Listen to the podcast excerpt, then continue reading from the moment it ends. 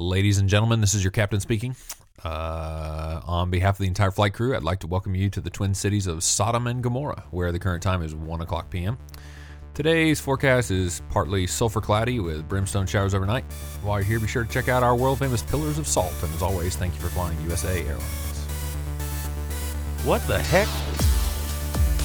Welcome into Historical Baptist FC, life and ministry from a historical Baptist perspective. He is Heath Walton, Associate Pastor at First Baptist Church of Talladega. Yes. You're not going to introduce me. I'm, Oh. I'm Robert Klotz, Senior Pastor at First Baptist Church Talladega. Uh, we've been gone a long time, but we're back uh, and excited to be together, even though we can't see you. Uh, thank you for the two or three of you who are still listening, Mom. And um, Reese. I, I'm not even sure my mom is listening anymore at this point. We've been gone so long, but uh, a lot has happened in the world um, since we've since we've been gone. You can cue the Kelly Clarkson song. Um, We don't have the royalties for oh, that, Okay. nor a budget Not for that. them, not enough people bought T-shirts for, for No. us to uh, do that expenditure. We could do sit. that's it. That's all the song we oh, could do. oh, I had to think about what you're talking about for a minute. Um, today, since you didn't ask, FC stands for Famished for Consistency. Oh, boy, we did change that intro today, didn't we? Yeah, it's it's quite different. Um, Famished for consistency. Famished for consistency. FFC. Uh, yeah, I mean the preposition can That's just sort of go in the anyway. Um, today we're we're having a conversation about uh, something that by the time you hear this is probably a little bit old news, probably about forty eight hours old, thirty six hours old, something like that. Um, 72 hours old, however long it takes me to edit. or however long it takes everybody to tune in and listen. Um, anyway, we digress already. um, a congressional prayer ended in the words "Amen" and "Ah, women." Full Uh, disclosure, he did say that he was making a pun, but it does present a still bigger issue that we will be talking about today. It started a conversation between the two of us and probably a few other people, I guess, before we arrived to today about the consistency of a biblical worldview versus the inconsistency of a secularist worldview. Um, and so we're going to talk a little bit about that today and just sort of see where it goes. We got a rough outline, but we never follow those anyway. Um, it, it has been often said, and well and truly so, that the biblical worldview is a rational worldview because uh, it comes from the scriptures. Uh, it comes from a rational God, uh, a God who created us in His image to be rational people, uh, and so it it has its own consistency. But when human beings left to their own uh, fleshly devices are left to come up with their own worldview, um, enter the secularist worldview, uh, it becomes radically inconsistent, uh, even within itself. It just doesn't make good sense. You mean it's debased? Yeah, I think I read. I've read. I think I read that somewhere. In fact, I've already got my Bible open there. I'm sure we'll reference Romans one at least more than once. Um, it. I, I mentioned this to you before we started recording. Um, in fact, this morning that one of the accusations that is often leveled against Christianity and against a biblical worldview um, is an accusation of a lack of consistency. That age old Yeah. question and challenge is if God is all powerful and all good, why do bad things happen or why do bad things happen to good people? Sometimes it's asked in fancier, um, you know, psychological terms or whatever else, uh, Mhm. philosophical terms um, is probably the better term. Anyway, um, sometimes it gets asked with bigger words or smaller words in lots of different ways, but the the fra- the question is always at its root a question of consistency. It's a, it's a challenge to sort of say, look, here's this point of inconsistency within your biblical worldview. What do you say about that? Um, and, and of course, we we know that there are a host of answers to that question. Um, because the biblical worldview is consistent. Um, but we haven't arrived to talk about those particularly today. We've arrived to talk about the reality that you don't have to look very hard to find inconsistencies in a secularist worldview. Um, and if you are looking for uh, consistency, it is only found uh, in a biblical worldview and not a secularist one. All right. So, um, just for those who are who are joining in, um, let's talk about worldviews just for a second to sort of lay out our terms uh, and and to to put those out there to where we can all understand one another. Um, in the book Christian Apologetics by Douglas Groothuis, he says a worldview is forged out beliefs that have the most consequence for a comprehensive vision of reality. It is an overall conception of reality that touches on the key areas that philosophy and religion have always addressed. And through a worldview, one orients oneself intellectually to the universe. So these areas that philosophy has always addressed and religion has always addressed can be summed up in just a few questions, really. Um, and do not go into Cotton Eye Joe. Uh, it's where did we come from? Why are we here? Uh, what's wrong with the world, and, and how do we see a resolution to that wrong? So that's the four uh, big questions. Voddie Baucham says, "What's wrong with the world? How can, or excuse me, who am I? How did I get here? Mm-hmm. What's wrong with the world, and how can what's wrong be made right?" Yes, and so that's that's the basic questions.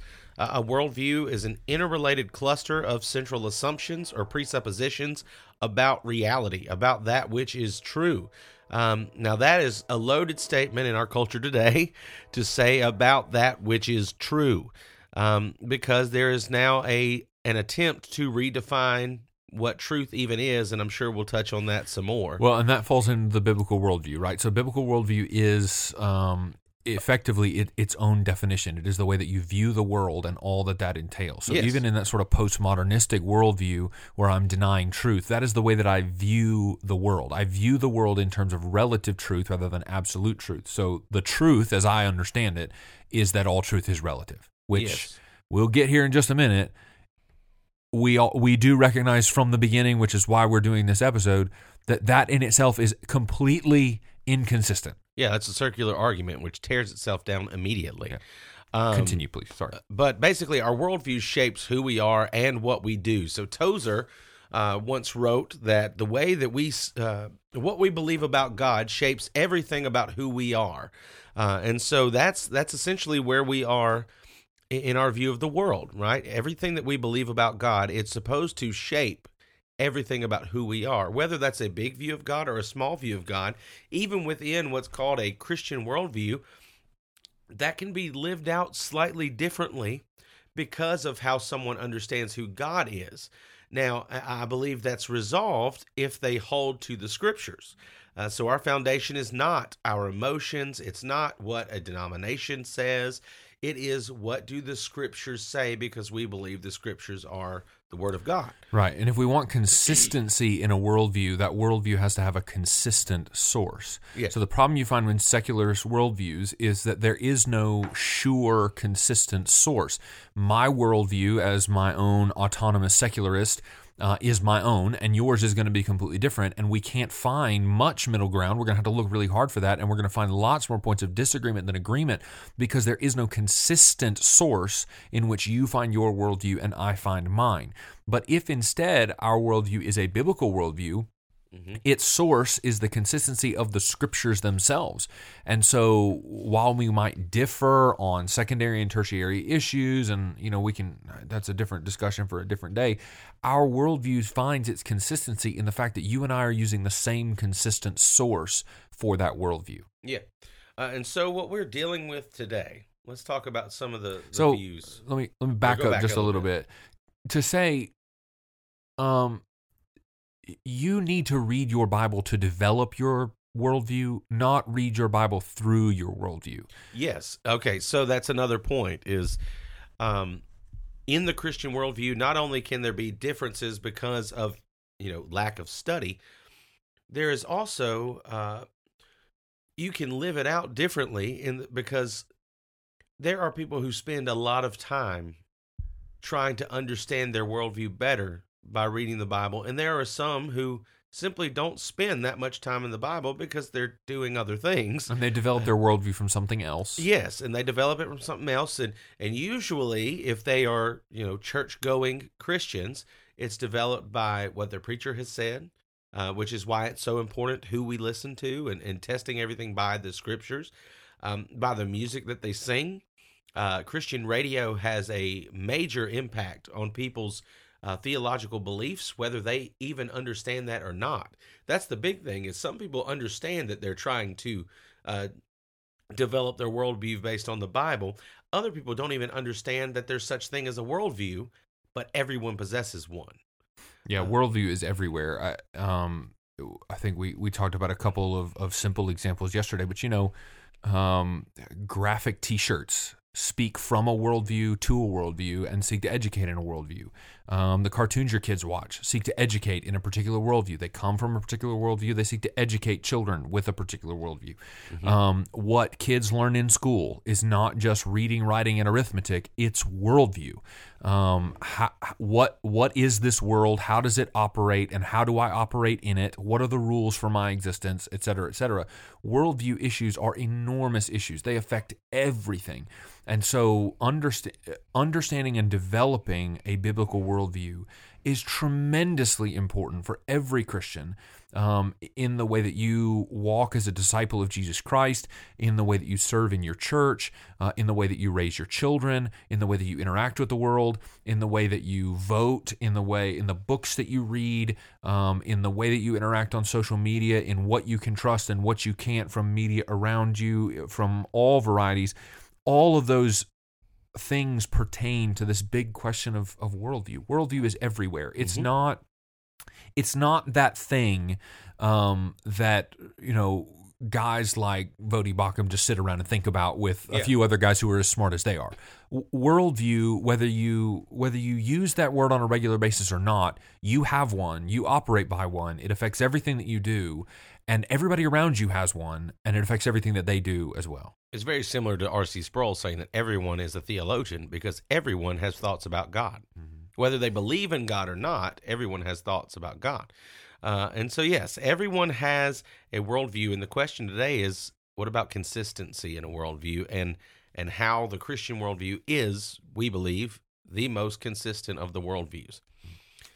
All right, so let's dive into our our order here. Yeah. So um, the outline I've got is basically just a list of, of things, and I think you got a couple of lists as mm-hmm. well um, of how a secularist worldview would seek to answer some of those big questions, and then how the biblical worldview is basically just way more consistent. Yes. Now, if this were a semester long class, each of these would be like a 50 minute to an hour and a half discussion. So we'll try to not. run through some of these fairly quickly. Um, let uh, you want to you want to? Where do you want to start? Which question? So let's start let's start off with. I actually like these little charts. They're kind of fun. Um, so let's let's just go right now. Let let's cover. Um, what we deal with the most right now is a combination of secular humanism, naturalism, and postmodernism. That's what we deal with prevalently. Um, so the secular humanist, the naturalist, um, you know let's let's ask those questions of where did we come from? Uh, and so the naturalist would say that the material universe is all that exists. And so reality is one dimensional there's no such thing as a soul or a spirit um, that everything can be explained on the basis of natural law. And so the secular humanist says there's no god scientific process made god obsolete. There's only matter and man is matter. Um, the problem the inconsistency here is that you cannot reasonably operate in a fully naturalistic mindset. You you can't. Um, one example that I read that I, I thought was pretty cool is that the the naturalist or the secular humanist, if if scientific reason is the only thing, and understand science and faith are not opposed to one another. Um, Christians do believe, you know, mature Christians really believe that science um, is just the work of God, and we're seeing it in the, you know, seeing the processes that God uses in the world, and that's a beautiful thing. Um, how you reconcile those two is a question of your worldview. Yes, exactly. How you rec- reconcile is worldview. Um, here's something that cannot be explained. So, if everything that exists has to be able to be explained by the five senses, right?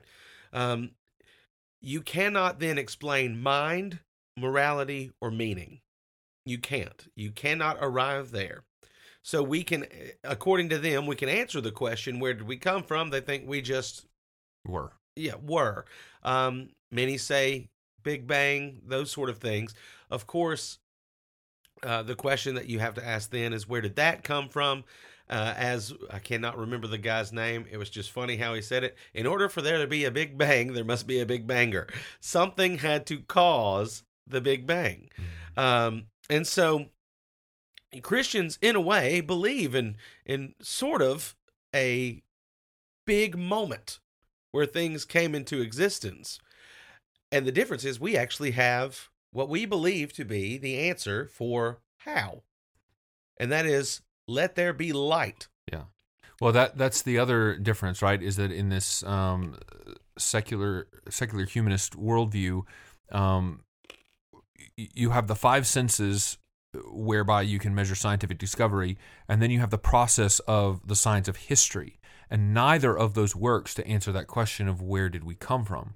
Whereas um, from the biblical worldview, we do have a historic record. It's called the scriptures. Genesis 1 tells us, it records for us historically what has been passed down through oral history, oral tradition, is now written history, written tradition, and tells us clearly and definitively um, that that where things all began was with the abrupt statement into time and space let there be light. Before then, there was nothing but God, and then in that moment, light begins to exist, and God forms everything thereafter. Exactly. And when God created, we believe that God did not just create matter, that He created, uh, like humans, to have things like thoughts, to have a purpose, to have um, a moral compass, those kinds of things. And, and naturalism and secular humanism cannot have a consistent answer for the mind, for morality, and for meaning. So they can tell you that you do have a brain. They can go, they can actually cut your head open and touch your brain if they wanted to, but they cannot explain um, thoughts. They cannot explain feelings. They cannot explain a sense of purpose. They cannot explain morality accurately because those things cannot be determined by the five senses. Right. So the best you can do is find um, synapses firing between one another and these electronic signals going back mm-hmm. and forth within the brain. Uh, but then all of those things would purely be an act of nature, and there's no explanation of why your the way that your brain synapses fire agrees with the way that my brain synapses fire in that both of us would understand that killing one another would be morally reprehensible. Yeah. There, there there's no explanation for that shared um, imprint of synapses for, for both of us to agree on that just doesn't there's no consistency so, it doesn't make sense so using the cs lewis example in the beginning of mere christianity when a child has an orange he's eating it another child is standing next to him and says give me a slice of your orange the other child says no he said but i gave you a slice of mine last week uh, there's this sense of fairness mm-hmm you can't have fairness without a declaration of what fair is. Right. And you can't have any of those things without a foundation. Right. Um, and so Christianity, we believe, is founded upon a good foundation. Um, it, it really brings into light that whole view of building the house upon the sand or upon the rock. Um, if you're built upon a foundation, all these you know vain things that humans come up with, those things won't knock you over. But if you're built upon nothing, you're easily knocked over by everything. Um, you know, one of the one of the verses we have, Colossians two eight. See to it that no one takes you captive by philosophy and empty deceit, according to human tradition, according to the elemental spirits of the world, and not according to Christ. We we have that firm foundation. We are built upon Christ, um, and so we we can reject these things together because we actually have a foundation. I don't see how people can agree within a secular humanist or a naturalistic view, um, which leads us to a postmodern view, and we'll get to that in a little bit because it's it's different than mm-hmm. this, and it's almost like there's a synthesis going on that they don't even realize is inconsistent between them. Which I, you know, I think um, is another important distinction to make. In the biblical worldview has remained unchanged since the beginning, since the worldview that Adam had. The mm-hmm. biblical worldview in all of its elements has been the same. Now, obviously, application is going to be different. We live in a very different time than Adam lived. We live under the new covenant, et cetera, et cetera. That's not what we're saying. But what we are saying is the worldview questions, the big questions and big answers, in the biblical worldview, as expressed in the biblical worldview, have been exactly the same, unchanged, completely consistent within their their own selves and the, within its own system since Adam, Noah, yep. David, Moses, Paul. Same worldview, right? Mm-hmm. Biblical worldview. Absolutely. Whereas, if you look through the course of human history, the secularist worldview has changed again and again and again because it has to.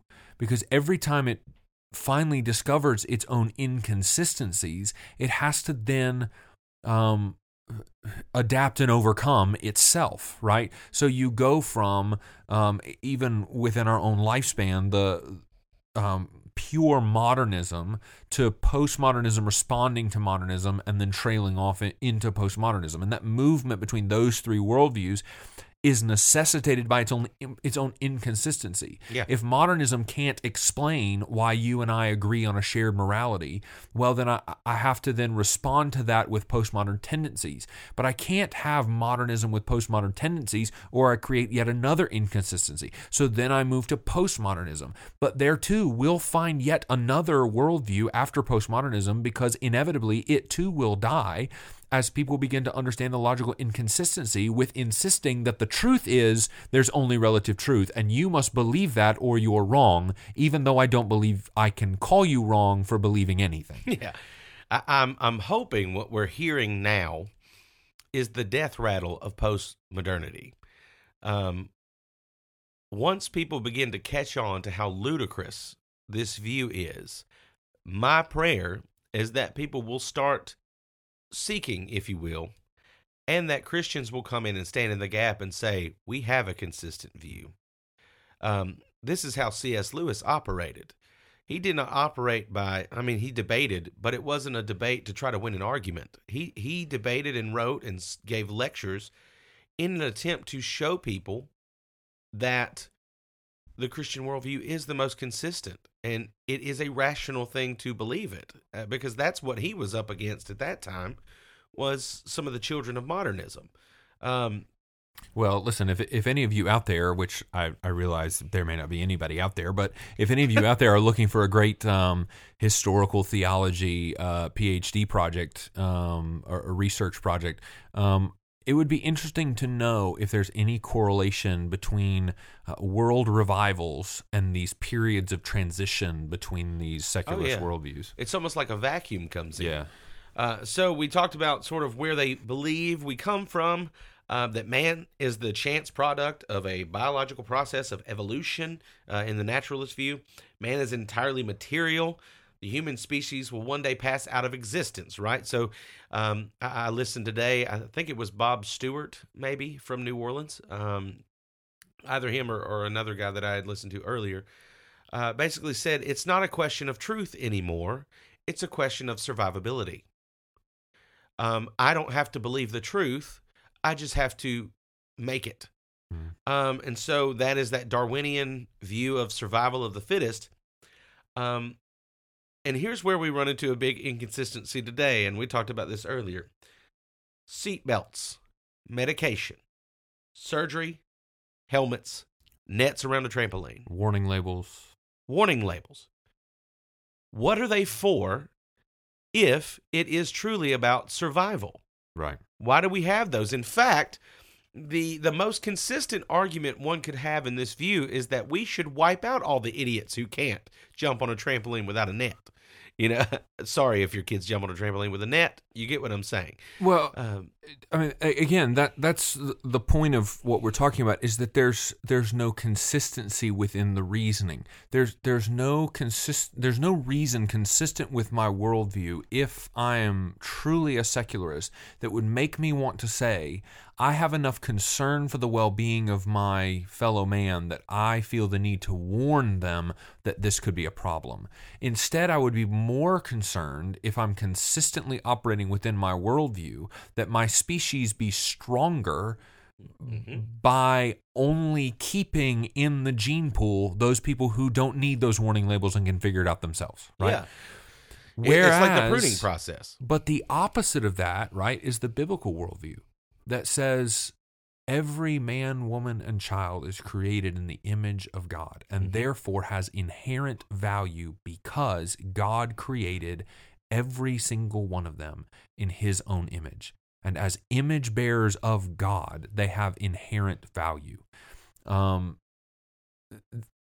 that's why there there is logical consistency within the biblical worldview to issue warnings to our fellow men, to reject racism and sexism, to uh, insist upon the well being of the people around us, because we have a desire for fellow image bearers to be cared for, because that's the desire in the heart of God. And so there is this consistency within the biblical worldview that provides a reasonable explanation for that, an explanation that makes sense instead of, well, my worldview as a secularist says that I simply need to triumph over you and my gene pool needs to triumph over yours. So, but since I'm manufacturing a product that might hurt you and I, I I'm going to warn you so bad things don't happen. I think the most consistent, uh, if there could be a most consistent person who holds to that worldview, they would actually say, everything that I think, believe, do, say is intended to benefit me personally. It's radical individualism. Um, of course, now we come to the the part where we're starting to see a cross between the two. Um, is on this idea of truth. Like, what is truth? Truth is that which corresponds with reality. That's what truth is. Truth is usually understood in the secular humanist naturalist view um, as scientific proof. If my senses can, you know, uh, interact with it, it's true. Only that which can be observed with the five senses is accepted as real or true. Um, the problem here is things like saying theft is wrong. You you can't say theft is wrong because you can't prove that with the five senses. Um, I, I because can say, I feel like it's not a, a not a sense. yeah, I can say that your theft of my stuff makes me angry, but I cannot say that it is in and of itself morally wrong because to set up a moral standard is inconsistent with my worldview. Um, and what I should insist instead upon is a relativistic morality. The problem there is that that's not always going to help me because you get to have just as relativistic a morality as I do, and those aren't always going to line up. Well, let me ask you this: How can they even say you're angry? Anger cannot be Quantified. quantified by the five senses. That's what we're talking about. You- Mind. You, have and- one of those little charts, like the pain chart at the hospital, where you Yeah. just circle the face that looks. Which one are you? Yeah. I'm the maddest. I'm Yeah. 10. You know, uh, but no, um, that's what I'm saying with the whole mind thing. That can't be explained. You can explain that there's a brain, but you can't explain thoughts and feelings and emotions because those things can't be touched. And even more than that, you, you can't explain why they're legitimate, why it's anything more than a synapse firing. Yeah.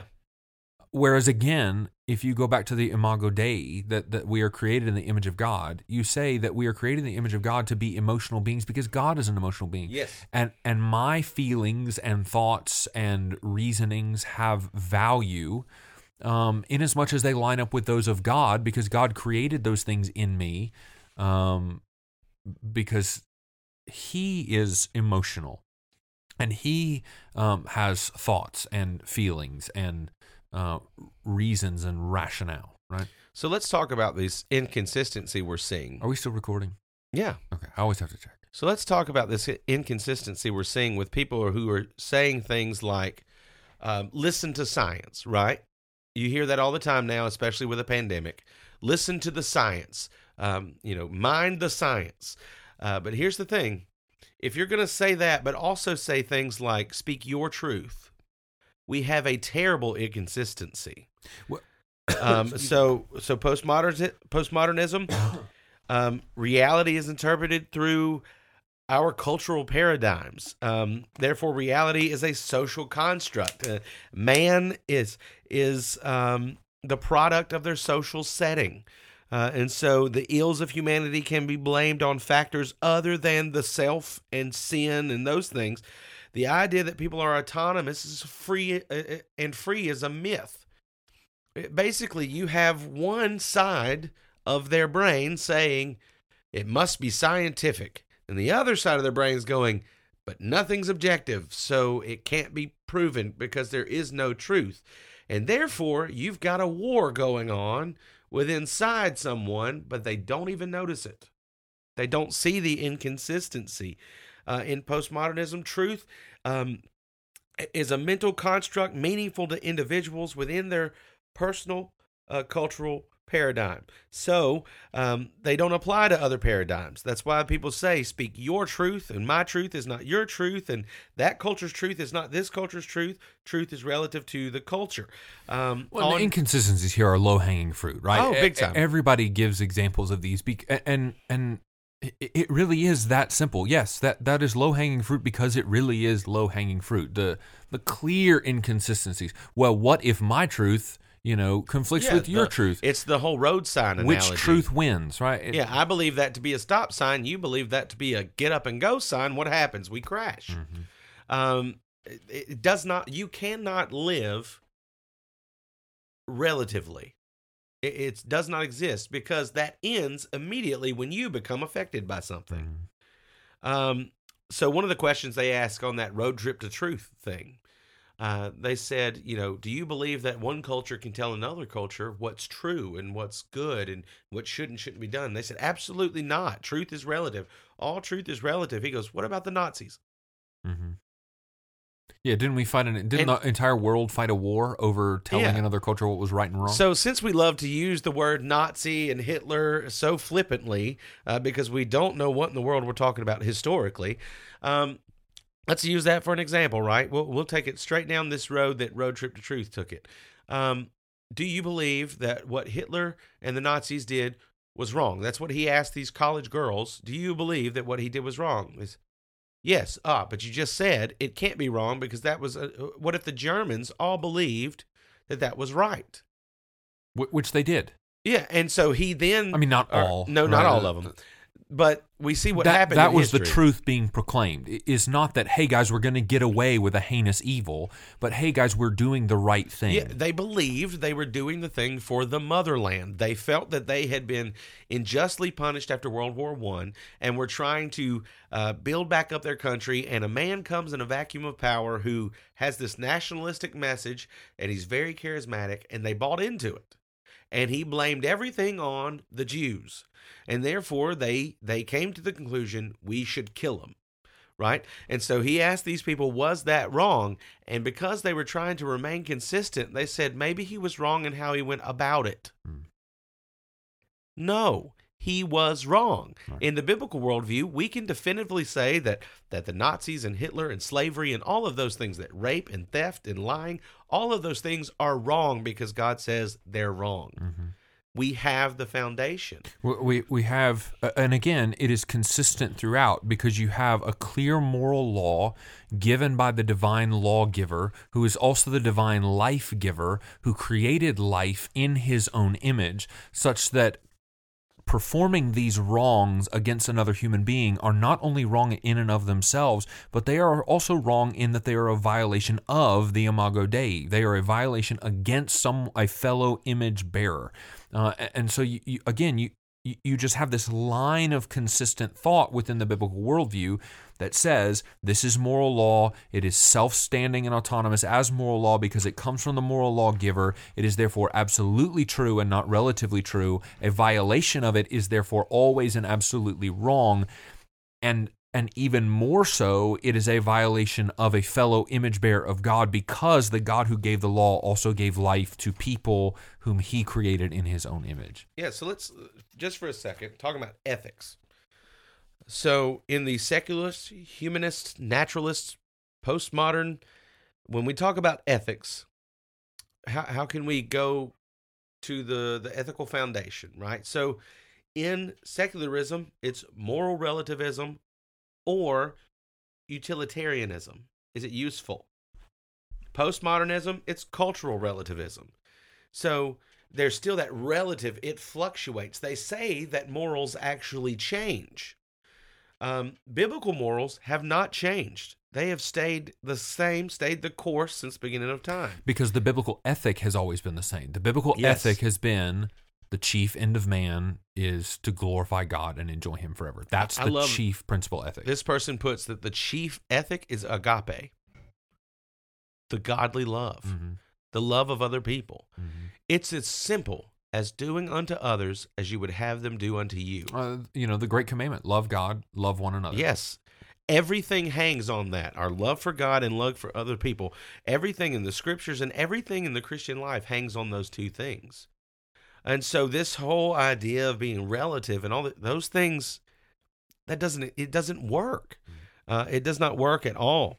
And so what are some of the other topics we had on there? We have we've we've gone all over the place right now, but Um, identity. Identity's a big uh, term right now. Where who we are? right? Where do I find my identity? Um, et cetera, et cetera. Scripture says we find our true identity in Christ. yes. That I've been created in the image of God for the purpose of the glory of God, in fellowship with God, and that the way that I am able, though a sinner, to now have a relationship with God restored is through Christ, by grace through faith in Christ.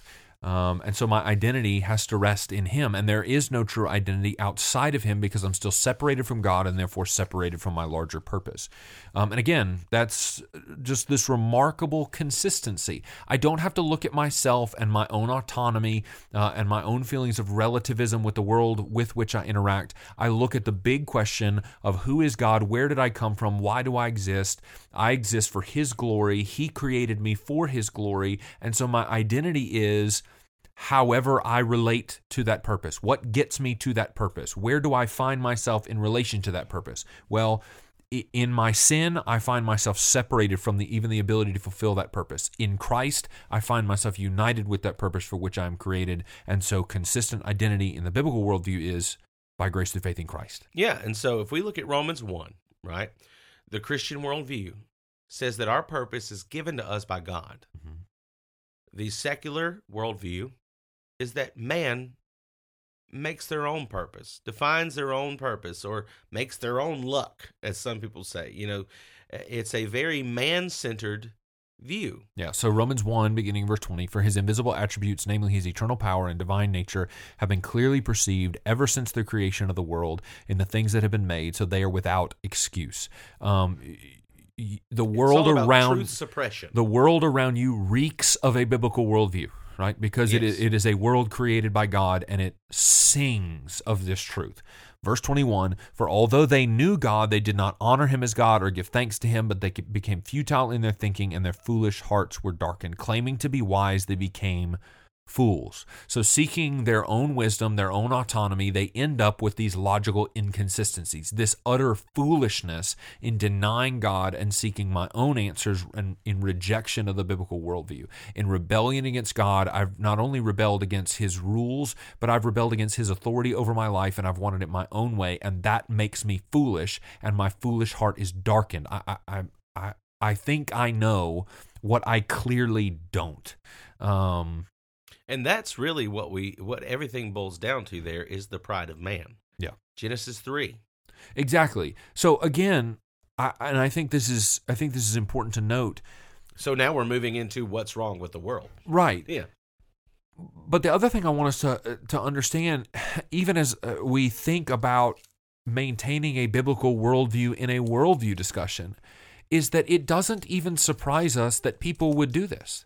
Mm-hmm. It doesn't Yeah. surprise the biblical worldview even has an answer for why there are these other worldviews because they decide in rebellion to exchange the glory of God for these other things for the created things. and and and trying to seek their own autonomy which is exactly what you're talking about the rebellion in the garden doesn't begin with the act of taking the fruit right we may And have, in the heart. we, we may have talked about this on this podcast before i i, I mention this often uh, in in my genesis series as well as on sunday mornings often when it comes to questions of worldview and sinfulness the the root sin of what happens in the garden is not the act of taking the fruit it's the rebellion of the heart that leads to that action of taking the fruit and that rebellion is when eve sees and says in her own mind that the fruit was pleasing to the eye and good for food Until that moment, God alone got to say what was good and what was bad.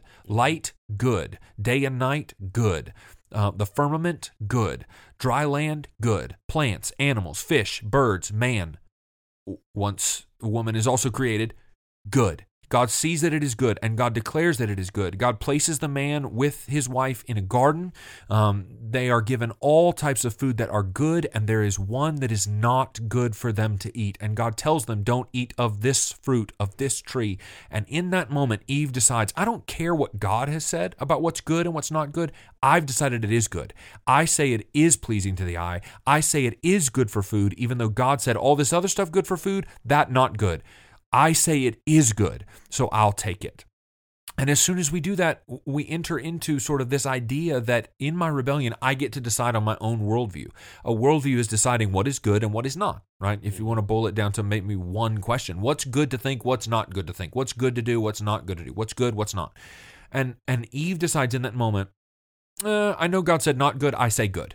I know God is the only one who has the authority as the creator of the the universe to say what is good, but I say this is good regardless of what God says. And so, even as we think about a, a world run amok with all these different worldviews that are so inconsistent, um, where they've decided that the very things that God hates are the things that they love and the things that they celebrate and the things that they decide are good, even though God says they're not good um, the biblical worldview is consistent enough to say, hey, I know where that came from. It comes from your rebellious, sinful heart. Um, and, and Christ is the only thing that can rescue and redeem you from even that. Yeah, exactly. And and so we have that. So let's talk about, you know, we, we've asked the question, where do we come from? Why are we here? What about what's wrong with the world? We've just talked about sin, right? Um, you know, oh, the and the world has so many different answers for this, right? Oh, the naturalist would say, well, we're just evolving into what we are. And, and so what's wrong with the world is anything that hinders that or anything that maybe puts yes. a um, a decrease on the timeline, right? So, mm-hmm. so if mm-hmm. the world is going to end before I get to fully evolve, we have a big problem, right? Um, that's the naturalist answer. Um, the I'm trying to keep these straight without the information in front of me that, that you have.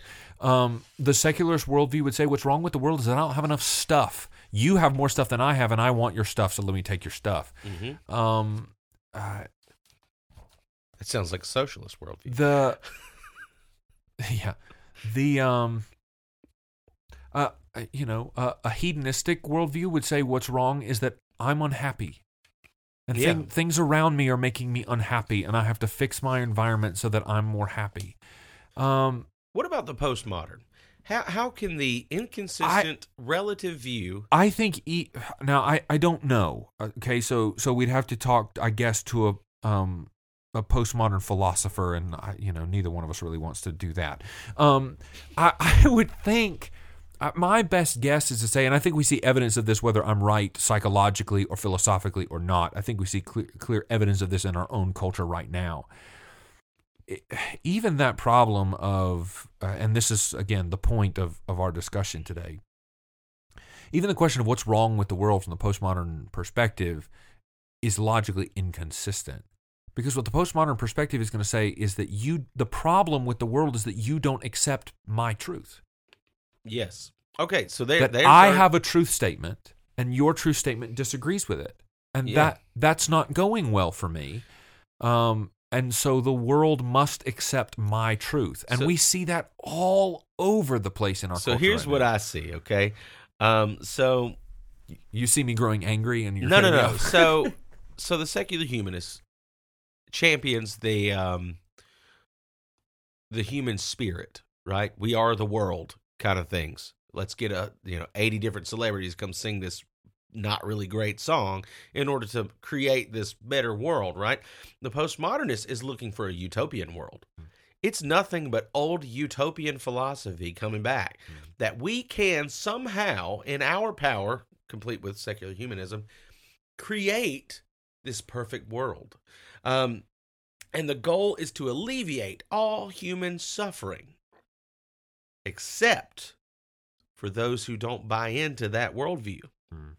When you don't buy into that worldview, you're standing in the way of what they're deeming the greater good. Mm. Therefore, what's the only answer? alleviate the problem, Yeah. silence them one way or the other. And and you've heard lots of we still recording. Yeah. You've heard lots of um, theological experts, lots of apologists say, and and I think it's really really important that regardless of the worldview, the the the problem, the location of the problem always seems to be outside of myself. The answer is within. The problem is without. Yes. Okay. So that's one thing we just said is that in their view, man is defined by their social setting. Mhm.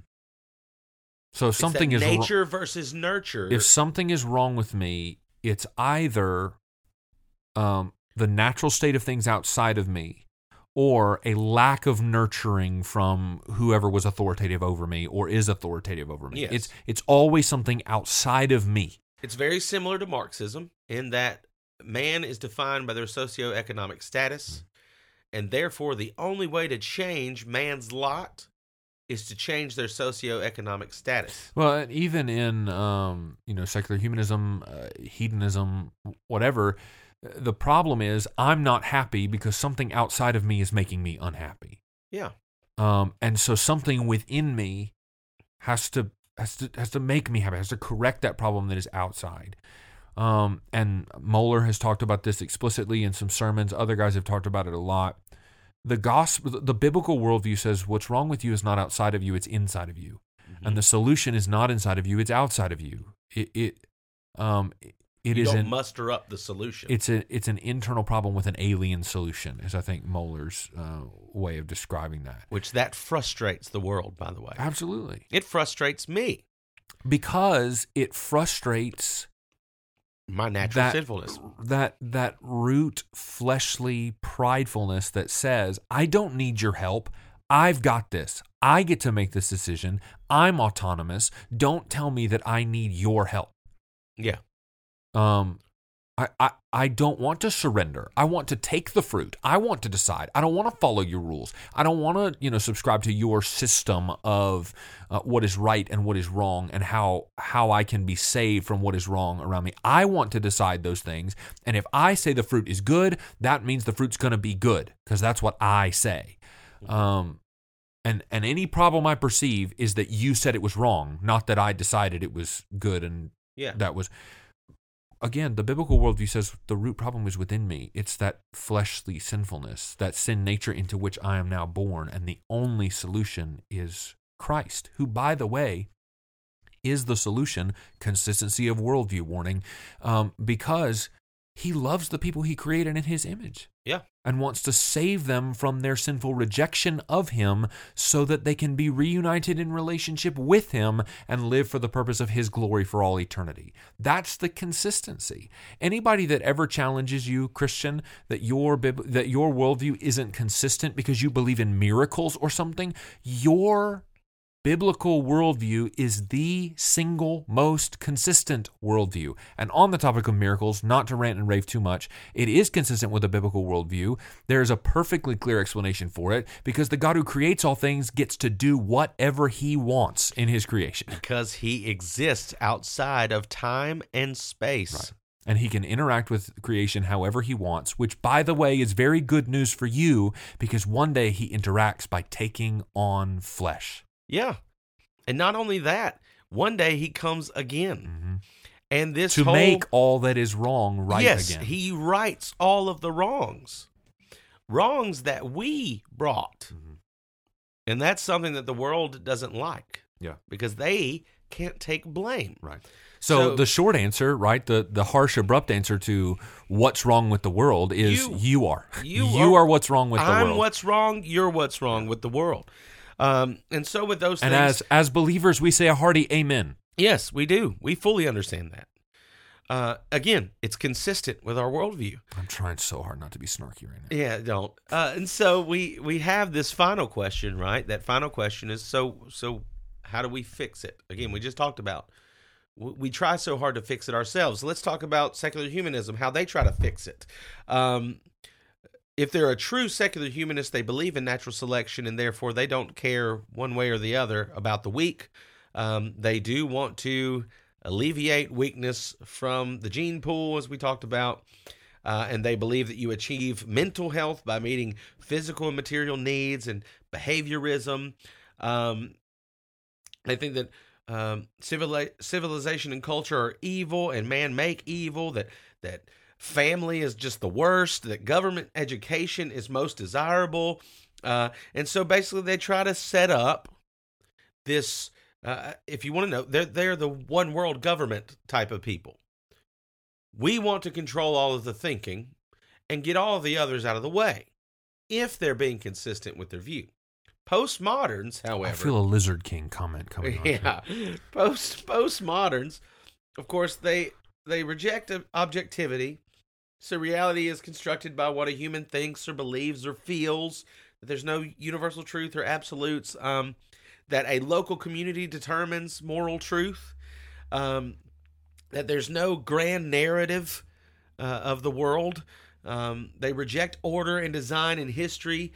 So pattern evolution is actually not consistent with postmodernism because that would be an objective in the eyes of a secular humanist. Rather, they believe in chance and random leaps and those kind of things. Um, that we are many selves created from different languages and geography and and family and education. So we're just a social construct. Um, like this is the weirdest thing. In this view, I'm not really Heath. I'm only Heath because my society told me I was Heath and told me what I would be. Like that's that's just ludicrous and it makes me angry and I'm trying to calm down. Um, they they think the utopian society can exist as long as we even the playing field by focusing on the cultural fringe, the poor, oppressed, um, the homosexuals. They demonize privileged white males. Um, and businesses. Uh, capitalism is not big among the postmodern. I don't know if you've figured this out yet.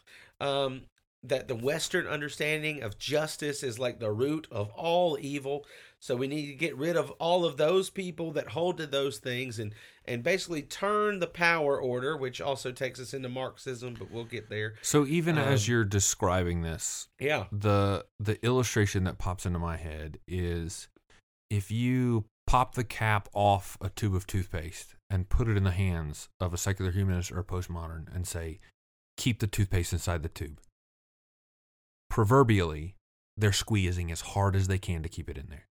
Hmm And all that ever happens when you do this illustration with students is that toothpaste goes everywhere. If you squeeze a tube, the tube of toothpaste really, really hard to try to keep it all inside, all you do is it, it goes up faster and faster and faster. The inconsistencies of a non biblical worldview display themselves. And they keep having to run circles around themselves and blame somebody outside themselves and try to fix it within their own power. And all manner of things running circles around themselves, trying to squeeze and squeeze and squeeze and squeeze and squeeze what they can't control in the first place. hmm Jesus says the way that the, that the way that what is wrong is made right. Jesus says is, um, anyone who would save his life will lose it. Yeah. That the harder you try to make the world right of your own power, the more wrong you make it. and the more f- wrong you are. the fundamental problem with the world is you and your sinfulness and the way you have tried in your autonomy to correct all that's wrong. Because the only one who can correct what's wrong is Christ, who, as Lord, King, and Christ, can fix what you have ruined. And one day has promised that whether you have believed in him or not, and whether you will be with him or whether he will come against you, one day he's coming to make all that you and I have made wrong right again. So one of the ways that I, I use an analogy is that imagine you're standing on a railroad track and a train is coming. Just because you close your eyes and plug your ears doesn't mean the train's not coming. Uh, and I and that's my fear is that people they know that it's coming, but they're closing their eyes and they're plugging their ears and their hearts are hardened because they simply don't want to pretend that exists. You know, and, and so we have that suppression of the truth. Um, So, so let me ask this as we maybe start to wrap things up a little bit, and that is, what does the biblical worldview say that you and I should do about the problem of of people taking these other worldviews? And I think, um, there is clearly room and, and a place for and an importance of apologetics and Christian philosophy and all those things. Um, those things are really helpful. We wouldn't be having this conversation if we didn't have those kinds of resources and, and wise, faithful brothers who have and, and sisters who've done that kind of research and, and written those kinds of works. But I think a lot of times we get bogged down in, well, I don't know how to talk worldview with people, so I, I just have no place at, in that conversation. Or that our greatest goal is to try to force the world to see our worldview instead of searching for their own. And since the fall in Genesis 3, um, mankind has just been searching for his own answers with his own worldview. Mm-hmm. The, what you and I are commanded then to do is to tell people how what is wrong can be made right. Um, to lead them to Christ, who himself will change their worldview and then disciple them to try to sh- help shape that worldview and help them understand where where we derive a biblical worldview from the scriptures lead them in studying those things answer their questions about those things but and to demonstrate yeah to live that out to demonstrate how that has actually affected you Yeah. um you know i don't think you can teach them to observe everything that christ had commanded without you doing it Right. you know So again, consistency within the biblical worldview says not only how can what is wrong be made right? Well, it's only through Christ. It also says, well, what do I do with that information? Mhm. And and the biblical worldview says, go tell everyone. yeah so Go the, tell everyone. the the goal of apologetics should be not to win an argument. Right. It should be, as Spurgeon and other pre- preachers have labeled it, to win souls, Mhm. to draw people to Christ, to to point them to Jesus. Um, and so, yeah, uh, we believe the biblical worldview is by far the most consistent. And and if you've never um, really looked into worldview and that sort of thing, we do encourage you to do that. Um, there are several good books. Uh, uh, I know there's one called Life Views by R.C. Sproul that's fantastic. Well, and what we're doing here at First Baptist on on Wednesday nights is just to walk through Genesis. Yeah. you know, uh, foundations of a biblical worldview is what that series is called. We're just walking through Genesis. Just read read Genesis, and read it with those big questions in mind. Where did I come from? Well, Genesis one answers that. What's wrong with the world? Well, Genesis two and three answer that. Um, questions of identity. Well, the Imago Dei is described in Genesis one and two. Makes that very very clear. Uh, the promise that God will send a rescuer to crush the head of the serpent in Genesis three. 3:15. Um, how how can what's wrong in the world be made right? Well, God's going to make it right. Um, what are the consequences for rebellion against God? Uh, the, the account of the flood makes that quite clear. You you have these. Uh, I mean, Genesis is not just given there because it looks cool on the flannel graph when we do it in Sunday school. It it it is the foundations of our biblical worldview, um, and I think that Christians uh, do a great disservice when we don't study it more. and I want to I want to just suggest some people. A lot of people ask who can they listen to on YouTube or something like that. Um, I do suggest Voddie Baucham, R.C. Sproul, um, and I miss that guy so much. Um, you have James White, excellent apologist. Um, I mean, there there's a full, you know, a whole host of people. William Lane Craig is not a bad one either. Um, these are all apologists, but they this is what they do. They they focus on this idea of worldview and they hash that out. I highly recommend Baucham for that as well. Do you have any other ones that you would recommend Uh, there? Baucham and Craig. Baucham and Craig are very good. Um, you can also find a lot of these things. Um, this is not sponsored in any way, but uh, G3 Conference has videos put up from the conference. Uh, and a lot of these things are addressed. A lot of very important issues are addressed in those um, those messages from G3. So I encourage you to do that. You can go to g3conference.com or just look it up on YouTube. Um, but with that said, I, I think that's all I have. That's about all I got to. All right. Well, I hope that you were um, that you were not bored to tears with our talk about worldviews. Uh, I hope that you understand a little bit more about the consistency of the Christian worldview. Uh, and if you have any questions, please feel free to ask. Um, you can you can do that on Twitter at the Historical Baptist FC Twitter. Uh, that I Probably the best. Most, what is what is our Twitter con- handle? That's the most consistent way to reach us. Yes, but what is know, our you- Twitter handle? You manage that, bro. I'm so sorry. I have not logged on Twitter in a while because Twitter, frankly, can be very depressing. Uh, so Hang he's on, looking. looking he's up. looking it up. Um, you can ask there. Um, At historical Bapt one, at historical Bapt one or because our just look up long. historical Baptist FC podcast. Yeah, you can do that. You can you can either ask uh, there or you can go to Robert's Twitter, ask him in a message or me in a message. Uh, I'm going to tell you if you ask me in a message, it needs to be on Instagram, not Twitter. Um, but he he would be I'm there on for that. Twitter. He's on Twitter. Um, we would love to answer questions or, or try to answer questions the best we can because we don't know everything. Um, so thank you for joining us, and hopefully you'll be here for the next episode.